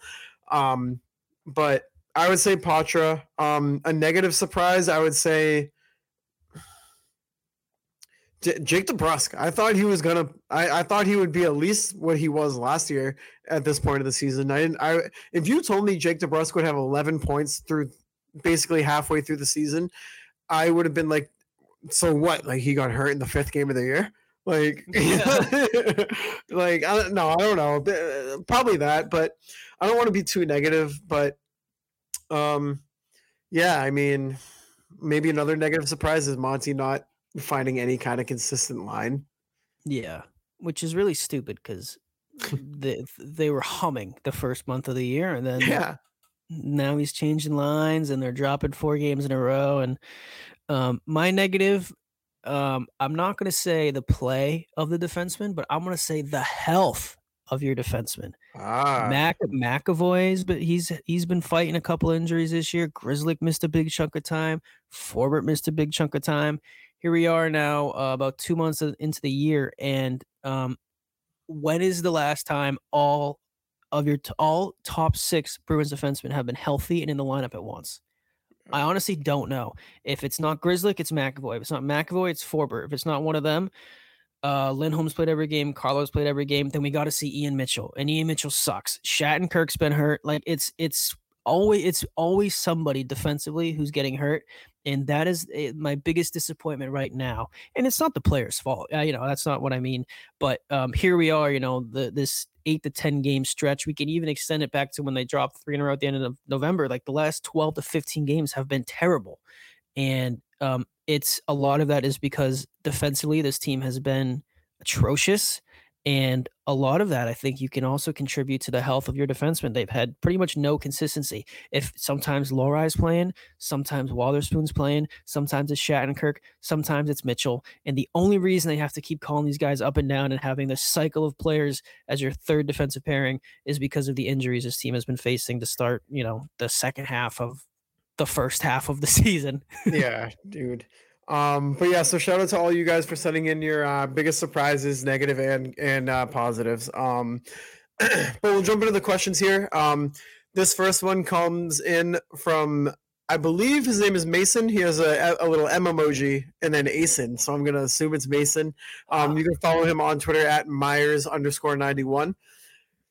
He said thoughts on bringing up Merck or Lysell, and Dude, I'm gonna be honest with you. If we can only pick one, I'm going Merkulov. I Hundred percent. Merkulov so I want to see Merkulov so bad, dude. I don't so remember bad. who tweeted it. It was somebody the other day. Um, but uh, at one point, Merkulov had, I think it was eight goals and 14 points his last seven games in Providence. the He guy is on fire right now. he's a menace right now. He's a he's a left-handed shot, and if you want to move JD, because JD's a righty, if I if I'm correct. If you want to look that up, oh, you He's okay? Yeah, He plays left wing. Yeah. Okay, yeah. So if you can say say obviously Jake DeBrusk needs something to shake up. Maybe put him on the right side, call up Merkulov who can play center and wing. Obviously you're good center wise right now. Um put maybe I was maybe- wrong. Who plays right wing? It was flipped. It was flipped. Okay, all right. Well, okay, well then anyways, just put him on his off wing then, put him on the right side, and then put Merkulov on the left side. Maybe roll a line of like uh Merkulov uh I almost did a Montgomery and split up Coyle and Frederic. Um, or you know what? No, maybe th- this is maybe maybe try this. Go Merkulov, Zacha, Pasta, and then go J, JVR, Coyle, and um Freddie, and then or oh my god, I'm having a brain fart. That's your What third if- line. What if Second they did? What, Yeah, what if they did first line? They did Marchand, Zacha. No, switch that. First line, no, I'll just keep it like this to keep it simple. First line, Marchand, Zacha, Pasta. Second line, um, uh, Say Jacob Russ- back. Say Jake- Poitras's Jake- back. No, no, I'm, I'm going to pretend he's not back. Second line, I'm going to do Jake Russ, Coyle, Frederic. Third Okay. line, JVR, Merkulov, Heinen. Okay. F- fourth line, Beecher, Lauko, and whoever. Steen. Yeah. I would do that. So say I'm Wait, no, because then your third line would be three lefties, right? Heinen's lefty. Yes. Yeah, that's Nah, true. All right. Um, let's hypothetically let's do it with Poitras in the lineup. I'm gonna go. I'm gonna go Merkulov, Zacha, Pasa. Just try it, and then you go Marchand, Poitras, DeBrusk, and then third line JVR, Coyle Frederic. Fourth line, um, Lauko, Beecher, Steen. That's what I want to see. I kind of like that. Yeah. But uh, Merkulov, right, I mean, I know you can't really. What about? Oh, you didn't say Geekie. Oh shit. I, I didn't say him either. I forgot about Geekie. Okay. Well Well, then that's say a good. That's a good problem to have. Say okay, so wow, people are probably getting so mad. At this team is right made in, almost entirely of third line players. That's Dude, what it's makes all- it so hard. yeah, this it's a bottom six forward group, really. it's like okay, so no Poitras, you go. Oh my god, no no Poitras, you go Merkulov, Zakapasa, uh, Marchand, Geekie, DeBrusk, DeBrusk. and then you can go JVR, Coyle, Frederic, and then Lauko Beatristein. And then when Poitras comes back, then you figure it out. Yeah, and then Poitras comes back, and then Jim flips all the lines again to whatever. And then all of a sudden, Pasa's on the third, Lauko's on the Yeah. first. Possibly he, he he slipped back to defense. JVR's, JVR's playing center. Yeah. No, I don't know what they're gonna do. I don't know how they're gonna make it work. I don't know what the lines are gonna be, but I would love to see Merkulov. Haven't seen him, you know, play with the Bruins yet, and I'm I'm big on rewarding guys for what they're doing. And I feel like Yeah, right now, especially with Poitras out of the lineup because he's playing for Team Canada, who uh, lost to the USA the other day. Um, with him being out of the lineup, I think that now's a chance to give the guy a look. Screw it, see what he can do. Yep, Uh, give him a couple games. I agree. Just a couple. He doesn't have to stay here for a while, but like get him up here. I want to see what that Wait, looks wh- like. while we're here, can we? While we're Poitras's fresh on the mind, unless did somebody ask about the World Juniors? No, but nobody asked about the World Juniors actually. Have you been watching? What, what do you think about the tournament so far? Oh, it's it's interesting. Canada's good. USA is good, dude. Cutter Gauthier is fucking nasty. Um, Lane Hutson. Lane Hutson's it drives me oh crazy God. that he's a Canadiens draft pick. I. I watched the game against Canada the other day, and unbelievable game. Like uh, USA won, so I'm happy. But even like you know Canadians that we know, it was an exhibition game, so it didn't count for shit. But just like seeing that um that amount of young talent between Canada and the USA, it was oh, it was beautiful hockey. Know- And that know, dude, Lane Hutson is gonna be such a problem. He had like he had this one play. I was trying to describe him to my dad, and I was like, I don't know, just like like Quinn Hughes, but if he was on the Canadiens, like that's kind of what it looked like. It's like he was taking the puck, and like it's so weird because like a lot of like these these modern day NHL players, like these offensive juggernauts, like your Cale Makar. Well, Cale Makar is kind of built, but Quinn Hughes is a perfect example. If like he looks like a third line left winger, like He his does. like his body type, and like He looks like Lane Frank Hutson- Vatrano. yeah, and like Lane Hutson looks the exact same, but with the puck on his stick, there's literally nothing that this kid can't do, and it and it drives me crazy to see that he's a Canadiens draft pick because they really got somebody good in him. He's playing right down the street at BU. He was a second round pick, and another thing that I thought was kind of funny was like the handful of best players for Team USA, their dads are Canadian but they played in the NHL for American teams. So when their kid was born, they were born in America, and that's why they're playing for Team USA, which I thought was fun. But um, no, I think it's been a good tournament so far. I think U- the USA and Canada are on a crash course for the gold medal game, and it's going to be amazing. Um, a lot of good talent sprinkled around sprinkled around the world right now, and I think it's been a phenomenal tournament so far. I know Team USA played Nor. I think they played Norway today. They beat them like four one. I was watching that game.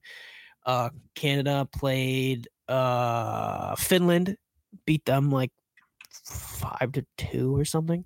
So Yeah. I don't know. It's been a lot of fun to watch. Too. I always love when the uh, World Junior Classic comes rolling around.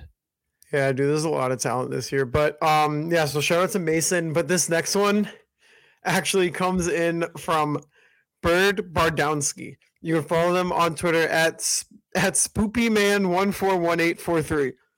Um he asked, or the bird asked, um, how long do you think Sway and Lauko were stuck on that elevator?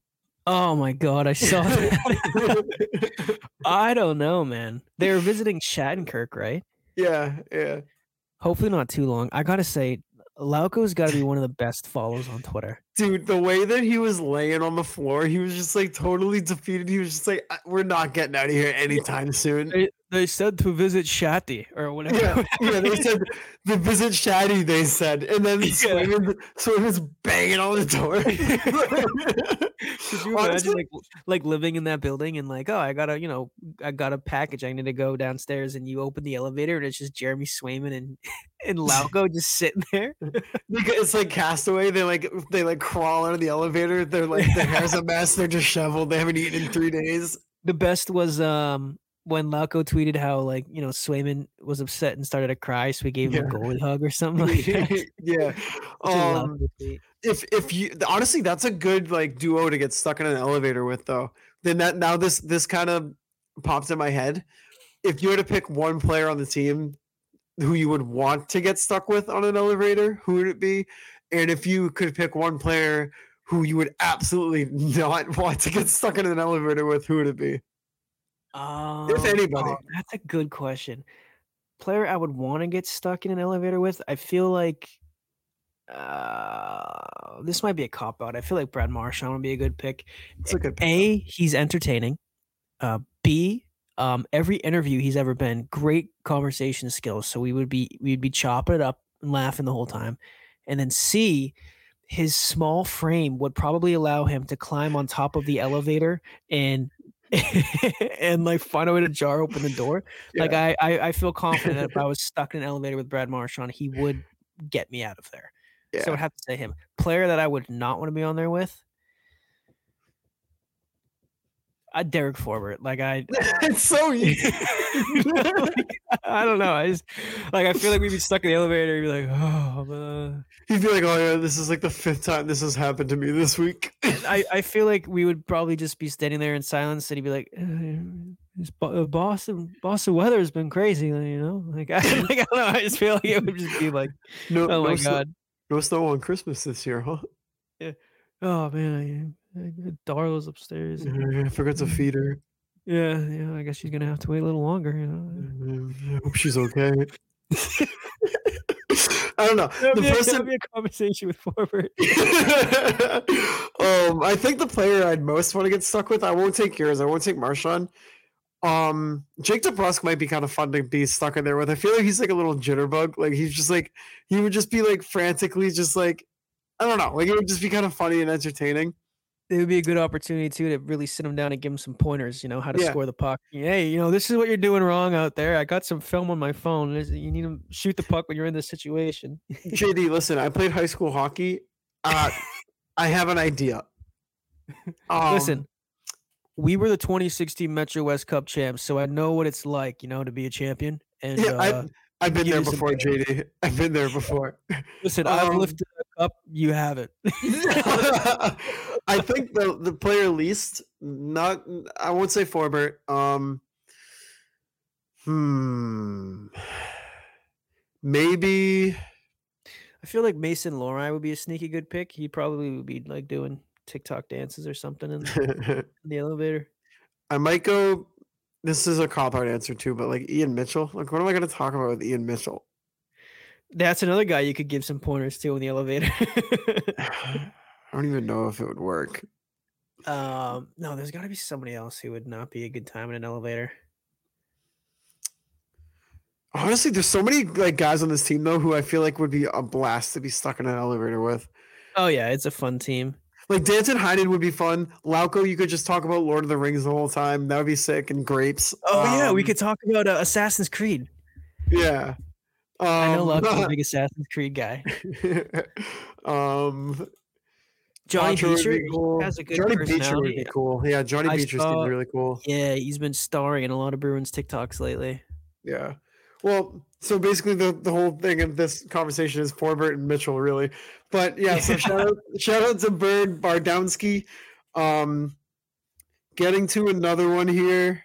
Let's see. Um this one comes in from our boy Johnny Drummondville. Follow him on Twitter at that Johnny D. He says, Greetings from the UK. Watching Hell from yeah. afar, my humble observations are bees need another upper upper level finisher. Facts. He said Gurianov, Vrana could be low pound pickup, aka money, for all of you know the uncultured people in here. Um, and they says, or go bold and kick tires on Columbus Blue Jackets Chinakhov. You definitely need a top six scorer. That's that's like that is the most glaring hole that has been revealed over these past couple of weeks is that you just can't and we've kind of known this too from previous years of relying on top line scoring. It just doesn't work. You need to be able to spread out the scoring and have secondary guys who are at least putting up like 40 to 50 points. Like you need that. Otherwise you're just you're not going to make it Yeah, they need somebody. Who's the guy he said on Columbus? uh Chinakhov I'm not familiar with him. Do you have any insight? Um, I know Chinakhov. He, he has a high ceiling. Um, I'll tell you in a second. I just want to pull up his stats from this year. Um, yeah, Igor Chinakhov. He's 22 years old. Um, he's he's 5'11. He's a he's a left wing slash right wing. He's a pretty sure he's a yeah he's a left-handed shot. Uh, he's kind of been up and down with with Columbus and uh, Cleveland, their their AHL affiliate, but this year it's really been the NHL. Uh, 24 games played this year. He's got nine goals, six assists, 15 points. Um, only only two penalties as well. Um, he- the kid's got a high ceiling. I mean, he he- 21st overall pick in 2020, um, and I don't know if Columbus would necessarily be willing to to give him up, nor do the Bruins really have the assets, you know, in order to pull a trade like that off. I think another team could probably outbid you if he's on the block. Um, but there's there's going to be avenues that open up more towards the trade deadline. You know, teams are teams are going to start to sell off some pieces. Um, the playoff picture and the standings and the playoff race, the the that whole picture is going to be clearer and you'll, you're going to get a better idea of who's actually a target, who's rumored to be a target. Like the guys right now who are being mentioned are just kind of rumored outside of guys like Elias Lindholm and, um, you know, really just Flames players, Lindholm and Hanifin. Like that's really the only two guys we know are probably going to get dealt. What about um while we're while we're throwing out names, what about that uh uh what's his name from the Sabres, that Perte- Peterka guy? JJ Peterka. Yeah. I mean, I would love him. That's the thing about Buffalo. They have so many young pieces. Like Yeah. they're not going to be able to fit them all in a roster. Like they're going to have to move some of these guys soon. Like Zach Benson is coming up. Um, Matthew Savoie is coming up, who's playing with um, Matthew Potch right now, World Juniors. Um, I mean, I would take Peterka. I like I'm Peterka. looking at I'm looking at I only know Peterka because I picked him up by fantasy hockey team like a week and a half ago. And he murdered God. McAvoy. It, talk about oh that was who hit him? What a piece of Yeah. shit. I don't want him anymore. Damn it. No, but he's second round pick in uh 2020, six foot 189 lefty. This year he has 12 goals and 25 points in 35 games. He's only 21 years old. yeah, he's a good player. Haven't heard any, you know, Sabres any interest in moving him, but while we're throwing out names, I'll throw him out. Also, Ethan 2.0 also suggested uh Frost last week as well from the Flyers. I Mm. don't know if there's anything going on with him. I don't know if the Flyers Sure. are looking to move him. Um, I know that there was wasn't he was he the one who was unhappy in, in Philly right now? Or maybe Philly is unhappy with him. I don't know. There was something going on. I remember seeing his name in the papers about his relationship with the Flyers, but that's a guy too who could be a good pickup. But I want to give credit to Ethan 2.0 for that because he was the one who mentioned it. He put a tweet out a couple weeks ago, a poll if it was him, and we talked about last week. I think it was Frost and Sanheim, um, who I'm still on board with getting both of them. So Yeah. Yeah. don't know. but Frost I, I, needs to be. Philly, Philly though is playing so well. Um, yeah, no, I don't think they're gonna move anybody right now. Yeah, but I, I want to finish off this uh, DM segment with, um, like you just said, our boy Ethan 2.0, Bruins Beach season. Um, give him a follow at Incredible Mr. E7. E 2.0 is two parters. He says, question part number one Should we continue? Oh, excuse me. Should we continue to struggle in the third period? How much, how much longer till something happens, whether it be a scratch or a move? Maybe maybe you start to see Matthew Poitras be used in the third period. Maybe Dude, that could be I something you see. so. Like it, like what the hell? You know, I'm getting real sick and tired of it. Yeah. Every game the Bruins are giving up a third period lead. Every time the other team pulls their goalie, they score.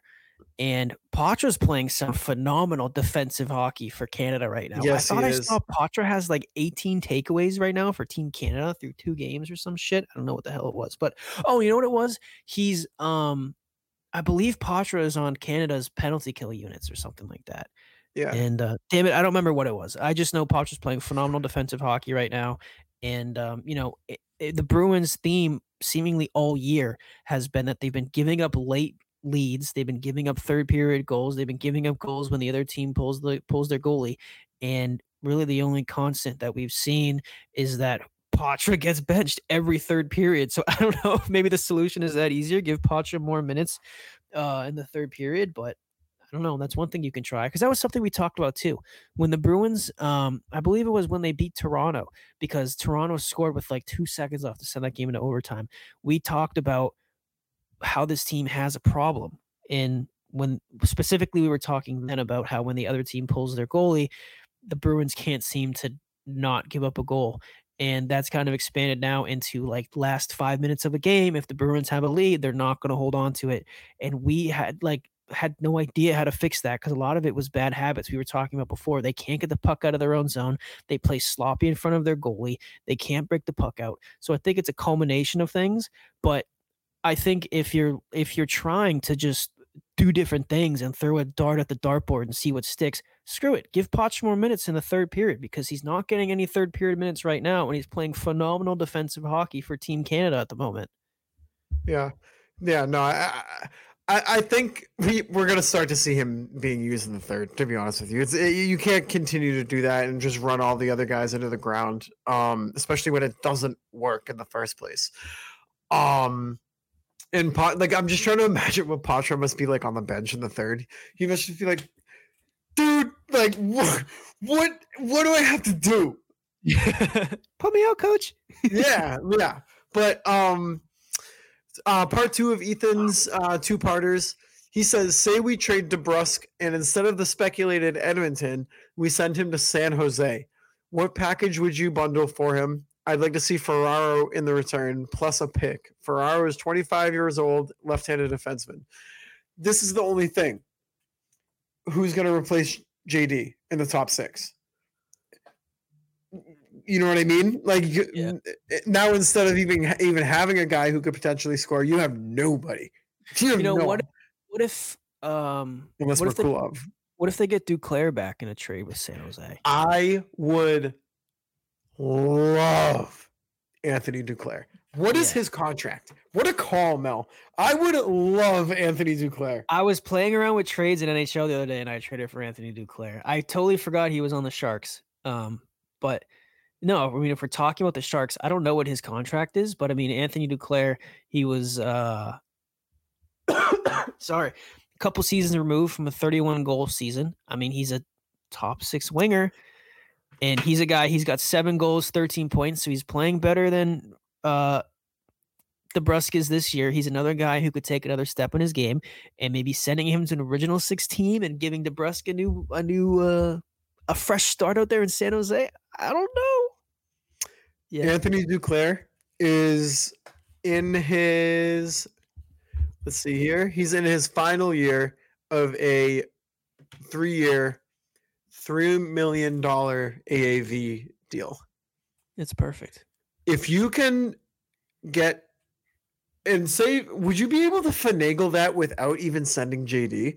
Like, say you package like Forbort, um, say say four oh boy, here we go again. Forbort, Forbort, um, a, a lesser known prospect and like a fourth round pick. That might be too much because he's going to be a free agent after the season. But maybe not because I, I mean just- you're giving up forward like that. Yeah, that alone, like I feel like if uh, if the Sharks, I mean, uh, Duclair isn't doing anything out of this world for San San Jose can do pretty much nothing right right now. They suck. And I think it seemed like that would take a lot more value if they were to move a guy like Duclair, a guy who I'm sure they're going to be getting calls for come around the deadline because of what he's capable of and that contract you just mentioned. Even though he's on an expiring deal, he's only making three mil. That's a tiny cap hit. Right. Um, I would think that they're going to want draft picks for young players and not Derek Forbort. I mean, I would if they would take Derek Forbort in a trade, I would drive him to the airport myself. But um, if you were to include Jake DeBrusk, I mean, I, I don't know. The, I mean, the Bruins are seriously lacking some draft picks. I don't know if you can do Jake DeBrusk for Duclair in a draft pick, but that all comes back Maybe. to I have no idea what Jake DeBrusk's value is.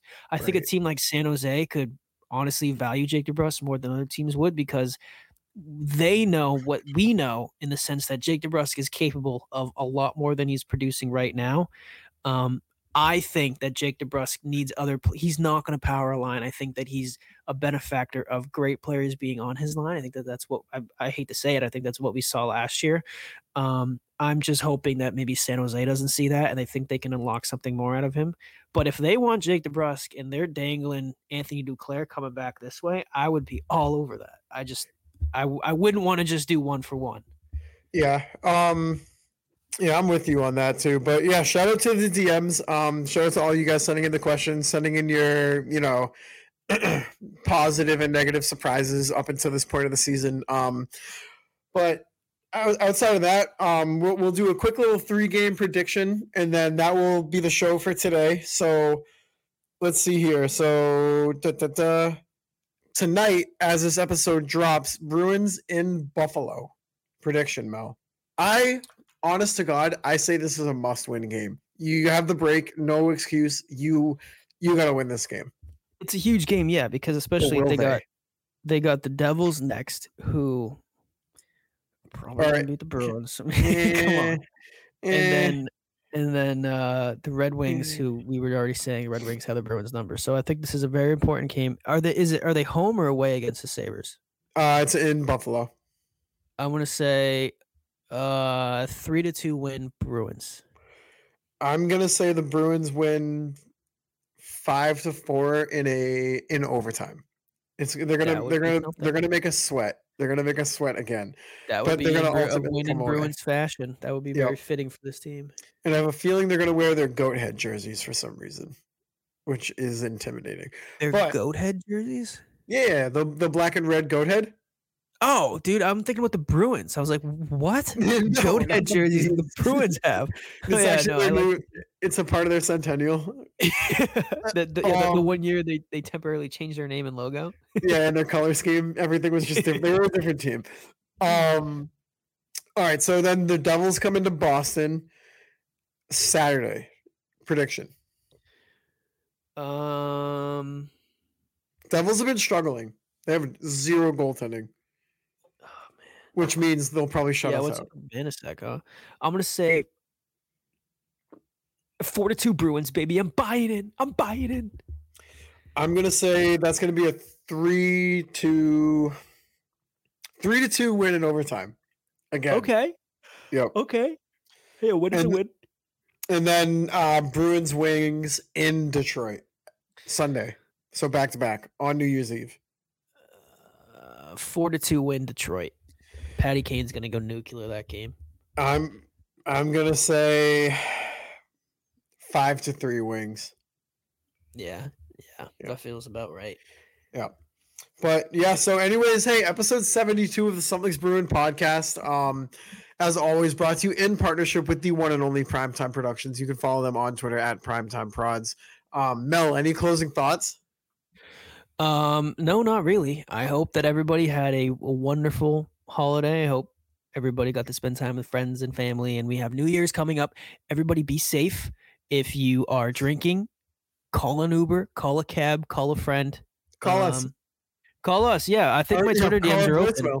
Call the voicemail. yeah, call the voicemail. If you're in Central Mass and you're out somewhere and you need a ride and you can't find an Uber, you can't find a taxi, and your friends aren't answering, send me a DM. I got a Honda Pilot seats eight. I can take the whole group home. But uh, everybody be safe and have a wonderful new year. And hopefully the Bruins can turn to this around sometime soon. let's put let's put out a homework assignment for for New Year's. New Year's, wherever you are at a party, if you're drinking, call the voicemail line. Leave us a a, a New Year's uh, voice message, and we'll we'll make a compilation of it at the end of next episode. Um, Oh, yeah. we should have at least five. I want five voicemail calls. Just saying, Uh, five, no, Year's. F- five different voices, too, not Yeah. just low. yeah, we already, know, we already know we're getting five from Rule. Um, so yeah, call, give a call. Um, you don't have to say- line off now. Yeah, yeah, yeah. You don't have to say who you are if you don't want to. You can if you want, but call in, start the new year off right, and and send us an electric call. Yeah, and that number is 508 263 0854. 508 263 0854. You can find it in the bio of our Twitter account at Bruin something no G. Give us a call anytime. Specifically, though, New Year's would be great.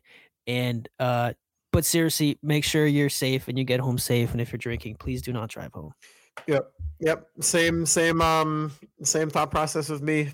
Be safe, be smart. Um, hopefully everybody had a good holiday season. Um, New Year's is coming up. Bruins hockey is coming back, and it was a good little break. Uh, definitely the team needed it. Um, and we'll see how they respond. You know, adversity is a good thing. Sometimes it, it all depends on how you come out the other end. Um, and I have plenty of faith that this team will.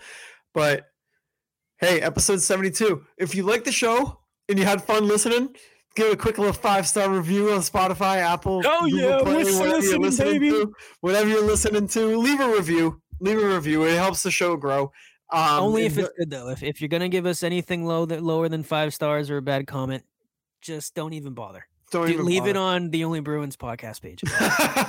um, um, so yeah, um, yeah. Tell a friend you like the show. The, your friend like the Bruins. Tell him. Tell tell him. Tell her. Hey, I know this podcast, the Something's Bruin podcast. They have voicemails. They have DMs. They talk to everybody. They're on Twitter. They do they do things. They put out an episode once a week, unless it's Thanksgiving.